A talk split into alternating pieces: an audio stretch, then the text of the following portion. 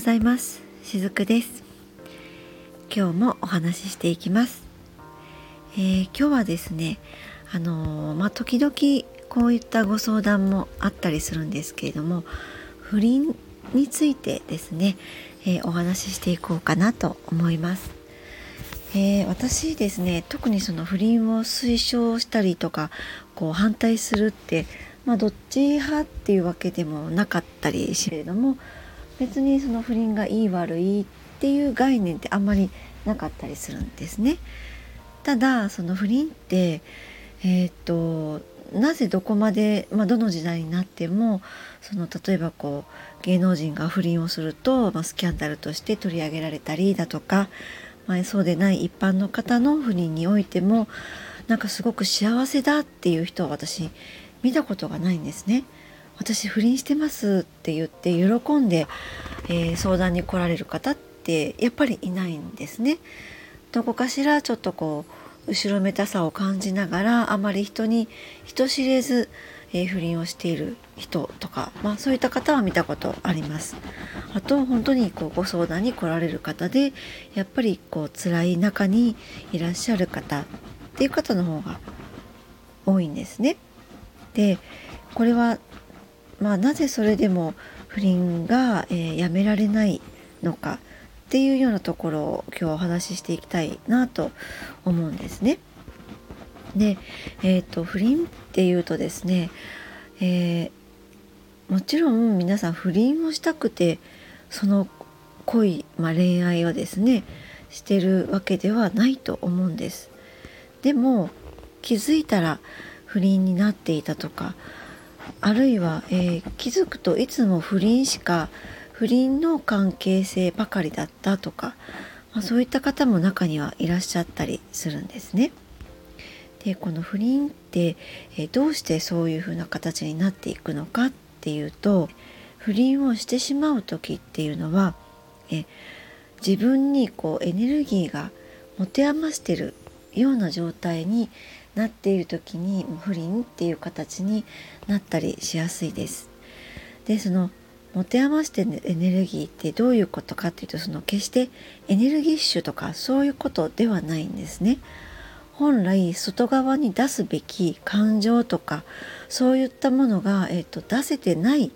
そういった意味でのエネルギーを持て余してるっていうことになります。なのでそのなかなか、えー、ま、家族であっても同僚であっても友人であってもなかなか自分を表現できない人とかそういった方っていうのは、えー、不倫に走りやすい傾向はあるなっていうふうに私は感じていたりするんですね。でそれはなぜかっていうとまあ、えー、家族だったり友人であったりっていう、まあ、パートナーがいる方パートナーもそうですけれども本来そういうふうにこう近い存在の人って本来の自分の姿を本当は見せやすいはずなんですよね。見せやすい立場の人がそういう近い存在だったりすると思うんですけれどもそういった人に、えー、自分の素のそ、えー、姿とかを出せない時っていうのは結局、まあ、自分の価値も認めてもらえたりとか見せられる機会も少ないっていうことになるんですよね。そうすると人間ってやっぱりその自分の、まあ、生きてる以上ですね自分の存在意義を見いだしたりしたいじゃないですか。なぜ自分はこの世で生きているのかなぜ自分はこの世に生まれてきたのかってみんなあの最終的にはそこを行き着くと思うんですよね。でそれができない状況になればそれを何かしら認めてくれる存在のもとにやはりこう恋愛感情を抱いたりとかそういう不倫関係になるっていうのはやはりあると思うんです。であの必ずですね人間ってエネルギーの共鳴で生きているのでもしも自分がそういうふうなエネルギー状態であれば必ずそれに似たエネルギーの人っていうのが目の前に現れるようになっています。なので、えー、不倫っていう状態を作る時っていうのは自分もあの自分の中のエネルギーを持て余しているんだけれどもそれに似たような感じのエネルギー状態の人がやはり不倫相手として現れるんですね。これはあの本当にパートナーシップにおいてはよくあることなんですけれども自分の中で何かしらこう乗り越える課題がある時っていうのはそれに似たような課題を持った人が目の前に現れたりします。でお互いその無意識のところでちゃんとお互いのエネルギーを感じ取っているので自分と似た人を見つけ出したりするんですね。それがいわゆるその不倫っていう形になっていたりもします。みんなですねその結局分かってほしいっていうのがあるんですね。でもそれってですね他人に求めたところでその自分自身の未干渉な感情とか不完全さが収まるかって言ったらそうではないんですね。旦那さんであっても彼氏であっても理解されていないんだなって、まあ、そういうふうに思っているうちはお互い浮気をしたりします。でそれがまたし続けたりしちゃうんですね。まあ、誰かがその心の隙間を埋めてくれるまでこれって続けてしまうのですがこの心の隙間っていうのは誰かが埋めてくれるわけではないんです。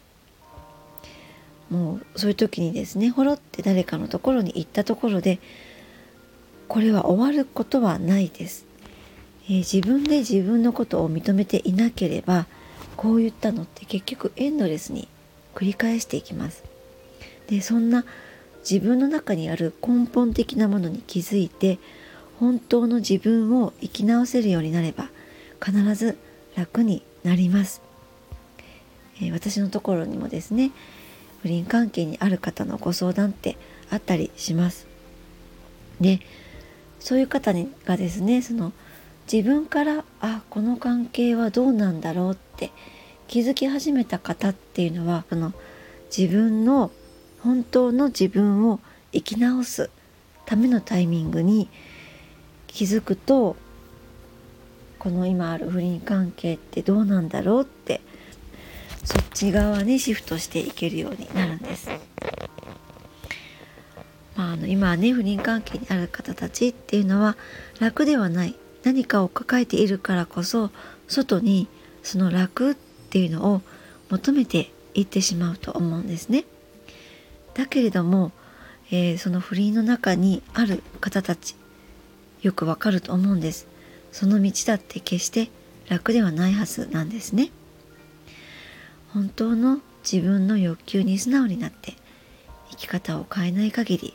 やはり延々と苦しむことになります責任とか社会性とか常識とか決まり事とかですねそういったもので自分を縛るのではなく解放していくことが